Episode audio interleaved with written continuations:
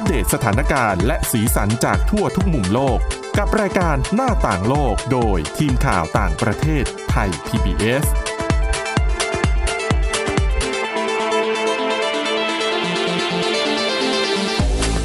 สวัสดีค่ะคุณผู้ฟังขอต้อนรับเข้าสู่รายการหน้าต่างโลกนะคะวันนี้ก็ยังคงเป็นตอนพิเศษนะคะพบกับดิฉันสาวลักษณ์จากวิวัฒนากุล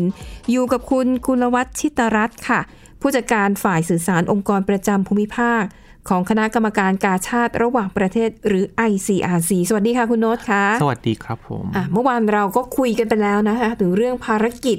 ของ ICRC รวมถึงหน่วยงานอื่นๆที่เกี่ยวข้องนะคะ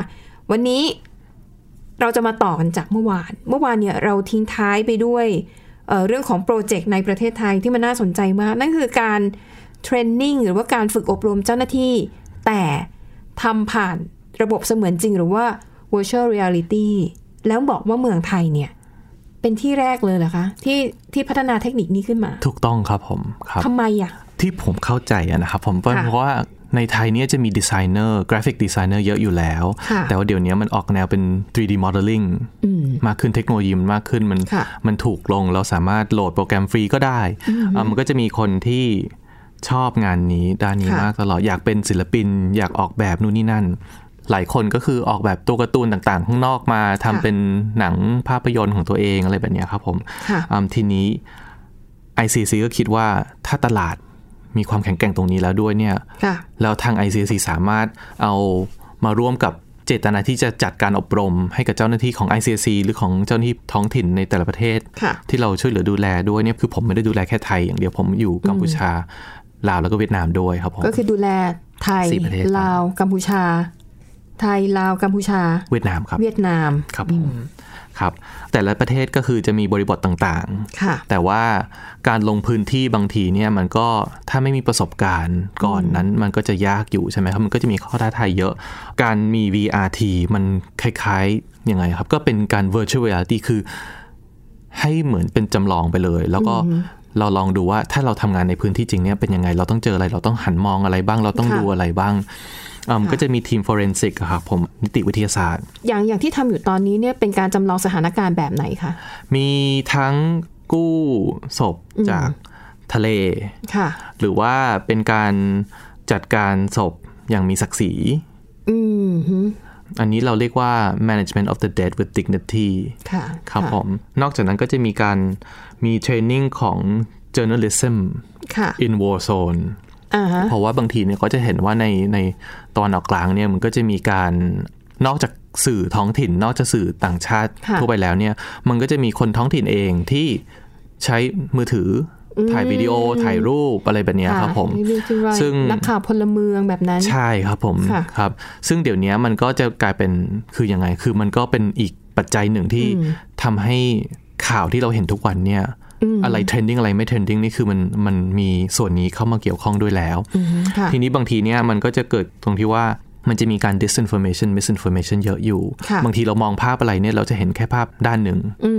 แต่ว่าถ้าเราเห็นอีกด้านหนึ่งจากอีกมุมมองนึงเนี่ยเราก็จะเห็นว่าอ๋อเดี๋ยวก่อนที่เราคิดเมื่อกี้อาจจะผิดก็ได้อันนี้อาจจะนอกเรื่องนิดนึงแต่ที่สำคัญของเรื่องนี้ก็คือเพราะว่ามันสำหรับ ICC มันสำคัญเพราะว่า ICC ต้องเป็นกลางการเป็นกลางของเราเพราะว่าเรารู้ว่าเราไม่ได้คิดถูกตลอดเวลาอยู่แล้วคนที่เราคุยด้วยทุกคนเนี่ยเขาก็จะมีความคิดเห็นของเขาเองเราต้องเป็นกลางเราก็ต้องมองจากมุมมองของเขาเราก็ต้องมองจากอีกคนหนึ่งด้วยจะกี่ฝ่ายจะ 5-6 ฝ่ายก็แล้วแต่เราก็ต้องคุยกับทุกคนเหมือนกับว่าเรามีเพื่อนที่ไม่ถูกกันแต่เราก็เป็นเพื่อนของทั้งสองคนนั้นทั้งสองคนก็รู้ว่าเราเป็นเพื่อนกับอีกคนหนึ่งด้วยICRC ก็เป็นกลางแบบนี้การจัดอบรมแบบนี้ก็คือคล้ายๆกันคือให้เราสามารถเห็นได้ว่าถ้าเราเป็นตัวละครตัวนี้ในจุดนี้ในสถานการณ์นี้เราจะเห็นอะไรในสถานการณ์นั้นแต่ว่าถ้าเอาเป็นเทรนนิ่งในเมื่อมันเป็นเทรนนิ่งเราก็จับผู้เล่นหรือผู้ฝึกอบรมเนี่ยครับเข้าไปจำลองเป็นตัวอีกตัวหนึ่งก็ได้ในสถานการณ์เดียวกันเลยแล้วเขาก็จะเห็นว่าอ๋อสิ่งที่เราเห็นจากคนตรงนี้กับสิ่งที่เราเห็นจากอีกตัวละครหนึ่งเนี่ยมันคนละแบบกันครับซึ่งการฝึกอบรมแบบนี้แน่นอนการจะให้จู่ๆส่งนักข่าวลงพื้นที่ที่มีการสู้รบจริงๆเป็นเรื่องยากสองเสี่ยงอันตรายทั้งตัวนักข่าวแล้วก็เจ้าหน้าที่เองนะคะแต่ว่า ดังนั้นการใช้เทคโนโลยี VR เนี่ยจึงถือว่าเป็นทางออกที่น่าสนใจเพราะว่ามันเป็นการจำลองสถานการณ์นะคะทำให้เราได้เห็นภาพที่เสมือนจริงโดยที่เราไม่ต้องเสี่ยงชีวิตเราสามารถฝึกอยู่ที่ประเทศของเราเองได้ก่อนที่เราอาจจะต้องถูกส่งตัวเพื่อไปปฏิบัติหน้าที่ในประเทศนั้นๆเช่นเดียวกับบรรดาเจ้าหน้าที่กู้ภัยทั้งหลายที่พูดไปตอนแรกการจัดการกับศพว่าจะต้องทำยังไงใช่ไหมคะเพราะว่าถ้าฝึกด้วยแบบเอาหุ่นยนต์เอาหุ่นมาห่อนู่นห่อนี่มันก็ยังไงอยู่ใช่ไหมครับใช่ใช่นะคะไหนจะสภาพแวดล้อมในการปฏิบัติงานจริงอีกนะคะที่ผ่านมาเนี่ยฝึกอบรมไปให้หน่วยงานไหนบ้างแล้วอะคะมีกับร่วมกตัญญูครับผมที่เรากำลังทำแอปพลิเคชันจะเรียกว่าเป็นเกมก็ไม่ใช่จะเรียกว่าระบบก็ยังการพัฒนาระบบอยู่กับเขาอยู่ครับผมนอกจากนี้ก็จะมีหน่วยงานอื่นๆเยอะเหมือนกันครับก็จะสถานทูตต่างๆหรือว่าหน่วยงานระหว่างประเทศอื่นๆก็มีเข้ามาขอให้เราช่วยลองดูได้ไหมว่าทำได้ไหมหรือทำเป็น1นาทีทำเป็นวิดีโอได้ไหมหรือว่าทำเป็นเกมให้สามารถใส่ที่เขาใส่หน้ากากเลยครับหน้ากากแว่นตาแล้วก็จับไอเนี่ยที่มันมีเครื่องมือถือคล้ายๆเมาส์อยู่กับมือทั้งมือซ้ายมือขวาครับใช่ครับผมก็มีหลายหน่วยงานอยู่ครับผมค่ะและเห็นบอกว่าที่ผ่านมาเนี่ยICRCอย่างที่บอกเมืองไทยตอนนี้เราไม่ได้มีแบบภัยสู้รบอะไรที่มันรุนแรงเหมือนกับในตะวันออกกลางนะคะดังนั้นภารกิจหลักICRCตอนนี้ก็คือเน้นไปที่การฝึกอบรมครับผมนะคะและเห็นบอกว่าถ้าหน่วยงานไหนหรือว่าแม้แต่ประเทศอื่นๆที่อยากจะร้องขอความช่วยเหลือเนี่ยคือเรียกว่ามีออเดอร์เข้ามา ICRC ก็ทำได้ครับผมครับคิวอาจจะยาวหน่อยครับผมแต่ทำได้ครับออเดอร์อะไรบ้างอะคะที่เขาขอมาจะมีหน่วยงานของเกาหลีค่ะเขาขอระบบคล้ายๆช่วยจำลองสถานการณ์แผ่นดินไหวว่าถ้าเราเป็นคนในพื้นที่นั้นเกิดแผ่นดินไหวขึ้นมาเนี่ยเราต้องทำยังไงหรือเราเป็นตัวยังไงเพื่อตัวรอดใช่ครับก็เป็นเกมคล้ายๆวิ่งหนีออกจากตึกต้องทำยังไงดีอะไรแบบนี้ครับผมก็ลองไปแล้วผมก็ตายทุกครั้งเลยผมก็ไม่รอดยากเหมือนกันครับคือเขาก็ทำได้ดีค่อนข้างเพราะว่ามันเป็นหน่วยงานที่คือเป็นพื้นที่ที่เขาเจอบ่อยอยู่แล้วเขาก็จะรู้ว่ามีปัญหานู่นนี่นั่นมีอะไรแบบนี้เขาก็คือคนที่มีประสบการณ์สามารถ input ข้อมูลสถานการณ์ต่างๆปัจจัยต่างๆให้เราได้ให้ทีมงานจะได้ออกแบบใช่ครับให้ตรงกับจริงมากที่สุดใช่ครับผมครับแต่การให้บริการแบบนี้เห็นว่าฟรีครับผม ICRC ไม่ได้หวังประโยชน์อะไรครับไม่ได้ไม่มีกำไรไม่มีอะไรอยู่แล้วครับผมครับอ๋อแล้ว ICRC เอาเงินทุนมาจากไหนอะคะรับบริจาคไหมเป็นรับบริจาคครับผมเป็นเงินบริจาคจากรัฐบาลต่างๆที่ก็ส่งเงินให้กับ ICRC Headquarter อยู่ที่เจนีวาครับผมทุกปีครับผมครับแต่ก็เป็นเงินบริจาคที่ก็แล้วแต่เลยว่าจะให้เท่าไหร่ครับผมไม่มีกลไกบังคับครับผมค่ะดังนั้นงานบริการทั้งหลายนี่ก็คือถึงแม้ว่าเวลาเราคุยกันเนี่ยนะคะจะได้ยินคุณโน้ตแบบบางทีจะเอ่ยคำว่าลูกค้าหมายถึงคนที่ขอความช่วยเหลือเหล่านี้เข้ามาแต่ว่าในความเป็นจริงแล้วเนี่ย ICRC ไม่ได้เงินแม้แต่บาทเดียวจากผู้ที่ขอรับบริการเหล่านี้ถูกต้องครับผมครับที่ใช้คำว่าลูกค้านะครับคือเพราะว่า ICRC คือเราจะมีการทำงานวิธีการทำงานของเราคือเขาพยายามสร้างวัฒนธรรมการทำงานให้เป็นคือเราจะใช้คำว่า beneficiary ก็คือคนที่เราช่วยเหลือครับผมก็คือคนที่เราช่วยเหลือเนี่ยควรจะเป็นใจกลางของวิธีการออกแบบงานกิจกรรมของเราโครงการที่เราจะทำเนี่ยคือเราก็ต้องเอาเขาเป็นศูนย์ก่อนแล้วก็ค่อยมีกิจกรรมออกมาหลังจากนั้นคือเป็นการสร้างจิตสำนึกว่าเราทำเพื่อคนอื่นเข้าใจนะคะทีนี้ฟังภารกิจของ ICRC ที่ผ่านมาก็น่าสนใจทีนี้ถามถึงในแง่ของประชาชนคนทั่วไปถ้ารู้สึกว่าก็เป็นหน่วยงานที่ดีนะช่วยเหลือมนุษย์เนี่ยถ้าเขาอยากจะให้ความช่วยเหลือหรือว่าอยากจะมีส่วนร่วมกับ ICRC เนี่ยมีช่องทางไหนบ้างคะหนึ่งคือบริจาคทำได้แน่นอนอันนี้เขาไปดูรายละเอียดในเว็บไซต์ได้ใน Facebook เราก็ได้ครับผมแล้วไอ้งานเหล่านี้ที่ว่ามาเราจะสามารถหาดูได้ไหมงานไหนบ้างนะครับผมอย่างงาน Virtual Reality หรือว่างานฝึกอบรมอะไรทั้งหลายเนี่ยก็จะมีคือใน Facebook เราจะขึ้นข้อมูลตลอดเวลาอยู่แล้วครับถ้ามีกิจกรรมอะไรถ้าสนใจนี่คือก็ติดต่อได้ตลอดอยู่แล้วครับคือจะมีคนตอบ24ชั่วโมงไม่เป็นไรครับผมครับค่ะแล้วถ้ามีคนสนใจอยากจะเข้าไปแบบไปฝึกงานหรือเข้าไปร่วมงานอะไรอย่างเงี้ยช่วงนี้ยังไม่มีเท่าที่ผมทราบนะครับตอนนี้ยังไม่มีเปิดฝึกงาน แบบนั้นนะครับอย่างที่เรารู้กันแต่ว่าถ้ามีตำแหน่งเปิดมันก็จะมีเปิดเรื่อยๆครับผมแล้วก็สามารถสมัครได้อยู่แล้วบางทีเราก็จะมีการเอาท์ซอร์สด้วยซ้ำครับผมบางทีงานล้นมือมากเกินไปเพราะว่ามี request order เข้ามาเยอะก็อาจจะต้องเร่งงานด้วยการ outsource บางส่วนการออกแบบ character design อะไรแบบนี้ครับหรือว่าเป็น environment design ของระบบเนี่ยครับดังนั้นก็ติดตามนะคะข่าวสารผ่านทางเว็บไซต์ของ ICRC หรือ Facebook ด้วยก็ได้ใช่ไหมครับผมเว็บไซต์ของ ICRC นะคะ www.icrc.org ค่ะนะคะอ่ะนั่นก็คือเรื่องราวของ ICRC ทีนี้เดี๋ยวเบรกหน้าเราจะมารู้เรื่องราวของคุณโน้ตบ้างก็น่าสนใจไม่แพ้กันนะคะจะไปฟังกันนะคะว่าคุณโน้ตก่อนที่จะมาทำ ICRC เนี่ยได้ยินว่าเคยเป็นนักการทูตมาก่อนครับผมแล้วก็เคยไปประจำการที่ประเทศจอร์แดนซึ่งประสบการณ์การทำงานที่นั่นก็น่าสนใจไม่น้อยเดี๋ยวพักกันสักครู่เบรกหน้ามาตามกันต่อค่ะหน้าต่างโลกโดยทีมข่าวต่างประเทศไทย PBS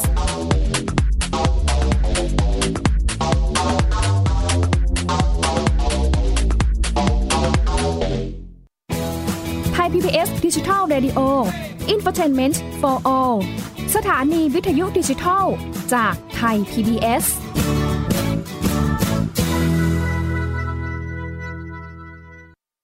อยู่ที่ไหนก็ติดตามเราได้ทุกที่ผ่านช่องทางออนไลน์จากไทย PBS Digital Radio ทั้ง Facebook, Twitter, Instagram และ YouTube search คำว่าไทย PBS Radio แล้วกดไลค์หรือ Subscribe แล้วค่อยแชร์กับคอนเทนต์ดีๆที่ไม่อยากให้คุณพลาด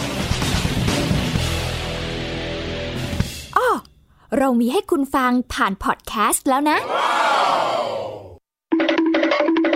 มาฟังนิทานกันแล้วเปิดโลกจินตนาการกับไทย PBS Podcast ให้น้องๆสนุกสนานไปกับเพลย์ลิสต์นิทานมากกว่า100เรื่องจากคิสอาวนิทานสุภาษิตและสื่อเสียงนิทานฟังได้ที่ www.thaipbspodcast.com และแอปพลิเคชัน Thai PBS Podcast ตั้งแต่วันนี้เป็นต้นไป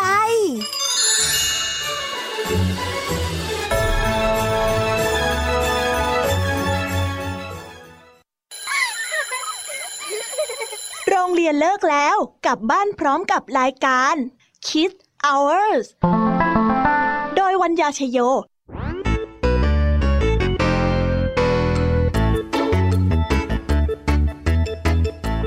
พบกับนิทานคุณธรรมสอนใจกับครูไหวใจดีว่าไม่ควรเชื่อคำพูดของคนพลานนอกจากนี้ลุงทองดีกับเจ้าจ้อยยังมีนิทานสุภาษิตมาเล่าให้ฟังพวกเอ็งเนี่ยนะมันลิงหลอกเจ้ากันจริงๆทั้งยังมีนิทานเด็กดีและพี่ยามี่เล่านิทานสนุกสุดหรรษาให้น้องๆได้ฟังทุกวันจันทร์ถึงศุกร์ 17:00 น.ทางวิทยุไทย PBS www.thaipbsradio.com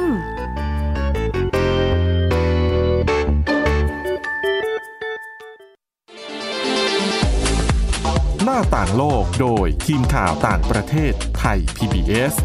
เข้าสู่ช่วงที่2ค่ะช่วงนี้นะคะหมดเรื่องของ ICRC มาแล้วนะคะมาดูเรื่องของคุณโน้ตบ้างเพราะเรียกว่าอะไรประวัติการทำงานก็น่าสนใจไม่น้อยนะคะก่อนหน้าที่จะมีอยู่ ICRC นี่คือเป็นนักการทูตประจำกระทรวงการต่างประเทศมาก่อนใช่ครับตำแหน่งสุดท้ายก่อนที่จะออกมานี่คือตำแหน่งเป็นเลขานุการเอกครับผมครับค่ะผมทำงานที่กระทรวงการต่างประเทศมาเกือบ8ปีครับผมค่ะ4ปีแรกก็อยู่ที่ประเทศไทยก็คือตามสไตล์ระบบกระทรวงการต่างประเทศเลยนะครับ4ปีแรกก็อยู่ที่กระทรวงการต่างประเทศที่ประเทศไทยกรุงเทพนี้อยู่กรมเศรษฐกิจแล้วก็ผมจบเศรษฐศาสตร์ครับแล้วก็เราเรียกว่าเวียนโรเตทไปสำนักคลังผมก็ดูแลงบประมาณของกระทรวงการต่างประเทศเป็นภาพรวมมากกว่าแต่ก็ยังอยู่ที่ถนนศรีอยุธยาใช่ไหมใช่ครับผมครับพอครบ4ปีแล้วก็คือตามชะตาของนักการทูตนะครับก็ถูกส่งไปต่างประเทศโดยที่เราก็จะเลือกได้บ้างว่าอยากไปประเทศไหนผมได้จอร์แดนครับผมอันนี้เลือกเองหรือว่าเป็นการจัดสรรมาให้อันนี้ผมเลือกเองเลยครับเพราะผมตอนที่ผมอยู่สำนักคลังคืออันนี้ก็ไม่ควรพูดแบบนี้มาครับแต่ว่าตอนอยู่สำนักคลังเนี่ย ท่านรองปลัดที่เขาดูแลสำนักคลังเขาก็บอกว่าเคยอยู่จอร์แดนดีมากทุกคนดีอากาศดีมีหิมะผมชอบหิมะผมชอบสโนว์บอร์ดครับส่วนตัวก็เลยสมัครไปครับผมแต่พอไปอยู่จอร์แดนแล้วนี่คือก็มีหิมะแค่ปีแรก อีก3ปีที่หลังนี่คือไม่มีเลยเลยคุณโน้ตไปไงหิมะเลยไม่ตกเลยหายไปเลยฮอตเกินครับแต่ว่างานที่ผมทำตอนนั้นนี่คือก็ทำหลากหลายอยู่เพราะว่าสถานทูตจะมีแค่5คนครับผมปกติสถานทูตไทยต่างๆในแต่ละประเทศเนี่ยจำนวนคนจะน้อยมากสถานทูตจอร์แดนนี่ดูจอร์แดนประเทศเดียวไหมคะหรือต้องดูรอบข้างด้วยดูจอร์แดนอิรักแล้วก็ปาเลสไตน์ครับผมโอ้โหเป็นแบบพื้นที่ร้อนทั้งนั้นเลยนะพื้นที่อุ่นๆครับผมใช่ครับงานที่ผมทำที่ผมชอบที่สุดนะครับงานที่ผมทำก็คืองานกงสุลที่สนุกก็คือเพราะมันเป็นงานช่วยเหลือคนอื่นงานกงสุลก็คือช่วยเหลือคนไทยในต่างประเทศเน้นการช่วยเหลือเขาจะมีชื่อกองอะไรนะกรมการกงสุลใช่ไหมครับผมแล้วก็สำนักอะไรดูแลคนไทยตกทุกข์ได้ยากในต่างประเทศใช่ไหมชื่อประมาณนี้ใช่ครับและงานที่ผมทำตอนนั้นก็คือจะมีทุกอย่างครับคือนอกจากแค่ช่วยเหลือคือก็จะมีพวกจัดเลือกตั้งต่างประเทศผมก็จัดล่าสุดที่ปีคือเลือกตั้งในไทยแต่ให้คนไทยที่อยู่ในต่างประเทศมีโอกาสได้เลือกตั้งใช้สิทธิ์เลือกตั้งที่สถานทูตครับผมค่ะครับนอกจากนั้นก็คืองานกงสุลคือส่วนมากก็จะเป็นงานกงสุลเนี่ยคือช่วยเหลือคนไทยบางทีก็คือคนไทยไปทำงานในต่างประเทศนายจ้างผิดสัญญาเราก็ไปช่วยเจรจาหรือว่านายจ้างฟ้องนู่นนี่นั่นเราก็จ้างทนายช่วยฟ้องคืนไม่ใช่ก็ช่วยแก้ไขปัญหาหรือบางทีก็จะมีที่เป็นการกระทำอาจจะกระทำผิดกฎหมายท้องถิ่นเขาคนไทยเราเนี่ยคนไทยเราเองใช่ครับผมบางทีก็ส่วนมากคืออาจจะแบบไม่รู้ว่ากฎท้องถิ่นเนี่ยมันต่างจากกฎไทยอยู่แล้วคือมันก็มีทุกประเทศก็จะมีของเขาเองอย่างจอร์แดนเนี่ยคนไทยเวลาทำผิดกฎหมายส่วนมากจะเป็นคดีอะไรคะที่จอร์แดนไม่ค่อยมีครับผมโชคดีครับผมแต่ที่ในอิรักจะมีมากกว่านิดนึงที่ผิดกฎหมายส่วนมากคือไม่เชิงผิดกฎหมาย 100% คือไม่ได้เป็นการอ้างว่าฝ่ายไหนผิดนะครับแต่เป็นการไปทำงานแบบไม่มีสัญญาและไม่ทำวีซ่าส่วนหนึ่งบางทีเนี่ยหลายครั้งก็คือนายจ้างไม่ทำให้เพราะเป็นแบบนั้นคือก็ถูกจับเพราะว่าไม่มีเอกสารที่ถูกต้องตามกฎหมายในการทำงานใช่ครับผมบางทีก็จะเป็นแบบนั้นคือแบบนี้ก็คือสงสารจริงๆเลยเพราะว่าทำผิดไม่ได้ทำอะไรผิดเลยแต่ว่าถูกจับใช่ครับก็จะมีแบบนี้เยอะมากเหมือนกันครับผมก็คือเป็นงานที่บางทีก็ต้องเข้าสถานคุมขังหมายถึงว่าคุณอย่างคุณโน้ตก็ต้องเดินทางไปอิรักใช่ครับเพื่อไปเรือนจำบ่อยๆอย่างเงี้ยเหรอคะก็ไม่ถือว่าบ่อยมากคือปีละสัก 2-3 ครั้งก็จะไปคือก็จะเป็นการคล้ายๆกงสุลสัญจรนะครับผมเราเรียกว่าแต่สัญจรไปเรือนจำเนี่ยสัญจรไปเรือนจำด้วยครับผมนอกจากที่ไปเยี่ยมหาคนไทยก็จะมีไปดูแต่ละพื้นที่ก็จะมีแต่บางทีก็จะเห็นว่าอ๋อเด็กนักเรียนกลุ่มนี้ถูกจับเพราะว่าอะไรก็แล้วแต่นะครับผมเราก็จะเข้าไปช่วยเหลือตรงนั้นงานตรงนั้นมันสนใจคือที่ผมรู้สึกประทับใจที่สุดก็คือท่านทูตที่ประจำการอยู่ตรงนั้นท่านทูตพรพงศ์ก็เป็นคนที่สนับสนุนงานที่ผมทำอยู่แล้วก็สนับสนุนผมมาตลอดท่านก็สอนอะไรได้เยอะแล้วผมก็รู้สึกว่าโอเคมันนี่คือสิ่งที่รู้สึกแล้วทำแล้วอยากทำต่อใช่ครับก็คือการดูแลการช่วยเหลือคนใช่ครับผมคือแต่ว่างานแรกที่อยากทำเป็นงานแพทย์ครับผมก็อยากเป็นหมอครับผมเพราะว่าผมนับถือตำแห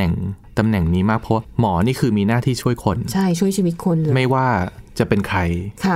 มาจากไหนทำอะไรก่อนนี้ถ้าเข้ามาในโรงพยาบาลแล้วเราต้องช่วยนี่คือหน้าที่ของหมอผมชอบตรงนั้นเพราะว่ามันชัดเจนดีครับผมแต่ว่าในชีวิตจริงมันก็เราก็ไม่ได้ทุกอย่างอยากที่เราอยากได้ใช่ไหมถูกต้องครับผมใช่ครับแต่ว่าพอเข้ามากระทรวงแล้วผมก็รู้สึกว่างานกระทรวงก็ได้ช่วยคนเหมือนกันด้วยช่วยคนไทยเยอะมากเลยครับผมก็ชอบมากทำไปเรื่อยๆผมก็รู้สึกว่านี่แหละคือสิ่งที่ผมอยากทำต่อไปแต่ว่าผมก็คิดว่าเอ๊ะเดี๋ยวก่อนเป็นไปได้ไหมที่ผมจะทำคือช่วยเหลือไม่ใช่แค่คนไทยอย่างเดียวคือช่วยเหลือใครก็ได้ได้ไหมใช่ครับแล้วก็แอบคิดเองเท่านั้นเองว่าถ้าเข้า ICRC มันจะทำแบบนั้นได้ไหมที่ผมชอบก็คือที่ผมเลือกเข้ามาเพราะว่าหลักการของเขาก็ค่อนข้างชัดเจนคือเป็นการไม่เลือกปฏิบัติเหมือนกับหมอที่ตรงกับตรงนั้นเลยแล้วก็สามารถช่วยคนได้ผมก็เลยรู้สึกว่าอ๋อโอเคสนใจอยากเข้ามาจริงๆงานกระทรวงการต่างประเทศก็ไม่ใช่ว่าไม่ช่วยเพียงแต่ว่ากระทรวงด้วยความเป็นนักการทูตจะมีภารกิจที่หลากหลายมากกว่านั้นใช่ไหมคะเช่นการแก้ไขความขัดแย้งระหว่างประเทศเจรจาสัญญาโน่นนี่นั่นใช่ครับผมไปทำเรื่องอาเซียนจิปาถะใช่ไหมแต่ในเมื่อคุณโน้ตรู้สึกว่าตัวเองต้องการจะมุ่งเน้นไปที่การช่วยเหลือเพื่อนมนุษย์ด้วยกัน ICRC ก็น่าจะตอบโจทย์ได้ตรงมากกว่านั่นจึงเป็นเหตุผลใช่ไหมที่ ออกจากกระทรวงแล้วฟังดูแล้วผมประทับใจเองเลยใช่แต่ว่าก็อาจจะประมาณนั้นแล้วกันครับผมขอรับเป็นแบบนั้นนะคะค่ะแล้วจริงไม่เสียดายเหรอนักการทูตนี่เป็นอะไรที่ดิฉันเชื่อว่าเยาวชนรุ่นใหม่อ่ะใฝ่ฝันการสอบเข้ากระทรวงการต่างประเทศไม่ง่ายนะคะคุณผู้ฟังยากมากครับยากมากผมก็ทำไม่ได้แล้วครับตอนนี้คือถ้าให้ผมทำใหม่ ผมทำไม่ได้แน่นอนผมคงตกไปเลยตั้งแต่เข้าได้เพราะว่ายากแล้วการสอบสัมภาษณ์ยิ่งยากกว่าแต่คุณโน้ตผ่านมาแล้วแต่ว่าสุดท้ายเนี่ยเลือกที่จะเดินอีกเส้นทางหนึ่งก็คิดหนักครับผมคิดหนักมาประมาณก็8ปีครับผมแต่ว่าเป็น3ปีสุดท้ายนี่แหละที่ผมรู้สึกว่าทำงานกงสุลแล้วเนี่ยใช่ก็เลยอยากลองดูแต่ก็เสียดายไหมหลายคนก็พยายามทำให้ผมรู้สึกว่าเสียดายซึ่งก็ไม่ผิดนะครับผมก็คิดว่าบางทีมันก็อาจจะยากลำบากกว่าเดิมแต่ที่จริงงานการทูตก็ไม่ใช่ง่ายเหมือนกันครับผมเพราะว่าอยู่4ปีคนเดียวไม่ได้อยู่กับครอบครัวไม่ได้อยู่กับเพื่อนพี่น้องนี่คือเพราะเราถูกส่งไปต่างประเทศครับผมมันก็เป็นหน้าที่บางทีเราเลือกไม่ได้ว่าเราไปไหนเราต้องไปตรงนั้นแล้วก็ปฏิบัติหน้าที่แล้วแต่โดยว่าความต้องการของพื้นที่คนตรงนั้นเนี่ยต้องการให้เราช่วยเหลืออะไรบ้างมันก็ต้องเปลี่ยนไปด้วยครับผมก็เป็นงานที่ยากครับค่ะแต่สุดท้ายมาอยู่ ICRC ก็แฮปปี้ดีนะตอนนี้ยังแฮปปี้อยู่ครับ ครับนะคะและนี่ก็คือหนึ่งเสียงนะคะจากคนไทยค่ะที่เข้ามารับหน้าที่นะคะผู้จัดการฝ่ายสื่อสารองค์กรประจำภูมิภาคคนแรกของประเทศไทยนะคะของคณะกรรมการกาชาติระหว่างประเทศก็สองวันที่ผ่านมาเราได้ข้อมูลความรู้ที่เกี่ยวกับ ICRC เยอะมากแล้วก็ช่วยแก้ไขความเข้าใจผิดๆของตัวดิฉันเองด้วยแหละหลายเรื่องเหมือนกันเกี่ยวกับภารกิจของ ICRC เพราะ ICRC ไม่ค่อยพูดนะครับไม่เป็นไรครับผมจะเงียบเงียบครับวันนี้เราก็กระจ่างชัดมากขึ้นวันนี้ขอบคุณคุณโน้ตนะคะคุณกุลวัฒน์ชิตรัตน์ด้วยนะคะที่มาให้ข้อมูลกับพวกเรานะคะในรายการหน้าต่างโลกสำหรับวันนี้หมดเวลาแล้วแต่ถ้าโอกาสหน้ายังมีเรื่องที่น่าสนใจ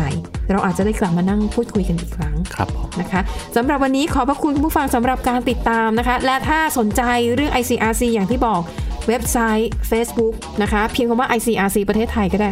น่าจะหาไม่ยากนะคะวันนี้หมดเวลาแล้วขอบคุณสำหรับการติดตามดิฉันนะคะแล้วก็คุณกุลวัฒน์แล้วก็ทีมงานลากันไปก่อนสวัสดีค่ะสวัสดีครับ